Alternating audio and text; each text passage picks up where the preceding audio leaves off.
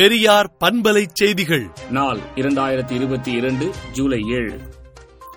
திமுகவில் இருந்து எம்ஜிஆர் பிரிந்தது முதல் இன்று அதிமுகவின் பிளவை வைத்து ஆதாயம் காண துடிக்கும் இக்காலகட்டம் வரை பின்னணியில் இருப்பது டெல்லி தலைமை அரசியலே என்றும் திமுக தலைவர் நினைத்திருந்தால் ஜெயலலிதா மறைவிற்கு பிறகு அதிமுகவில் ஏற்பட்ட பிளவை பயன்படுத்தி ஆட்சியை பிடித்திருக்கலாம். ஆனால் திமுக தலைவர் கண்ணியமான அணுகுமுறையை மேற்கொண்டார் என்றும் பங்காளிகள் யார் என்பதை அதிமுக உணர வேண்டும். திமுகவை பொறுத்தவரை அது ஒரு எஃகு கோட்டை, அதனை அசைக்க யாராலும் முடியாது என்றும் திராவிடர் கழக தலைவர் ஆசிரியர் கி வீரமணி அறிக்கை விடுத்துள்ளார். 3 IPS அதிகாரிகளை பணியிட மாற்றம் செய்து தமிழக அரசு உத்தரவிட்டுள்ளது. அதிமுக பொதுக்குழு நடந்தால் அதை சட்ட ரீதியாக எதிர்கொள்வோம் என்று வைத்தியலிங்கம் கூறியுள்ளார்.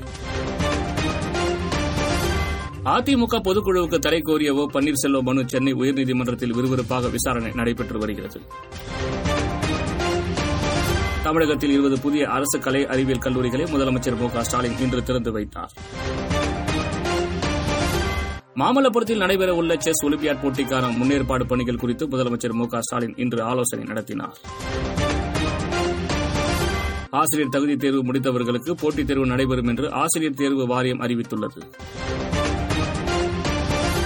தாங்க முடியாத விலைவாசி உயர்வால் மக்கள் அல்லல்பட்டு வருவதாக மதிமுக பொதுச் செயலாளர் வைகோ தெரிவித்துள்ளார்.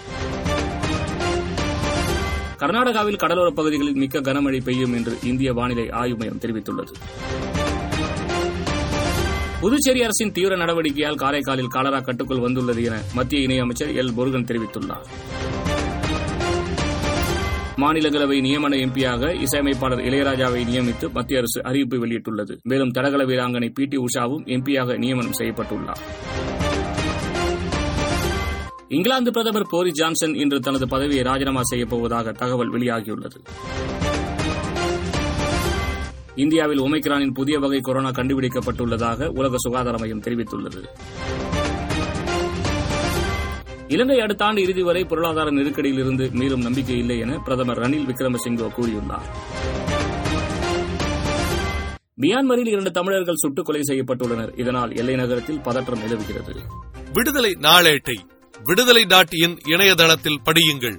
பெரியார் பண்பலை செய்திகளை நாள்தோறும் உங்கள் செல்பேசியிலேயே கேட்பதற்கு 8124152222 என்ற எண்ணுக்கு பெரியார் FM நியூஸ் என்று வாட்ஸ்அப் மூலம் செய்தி அனுப்புங்கள்.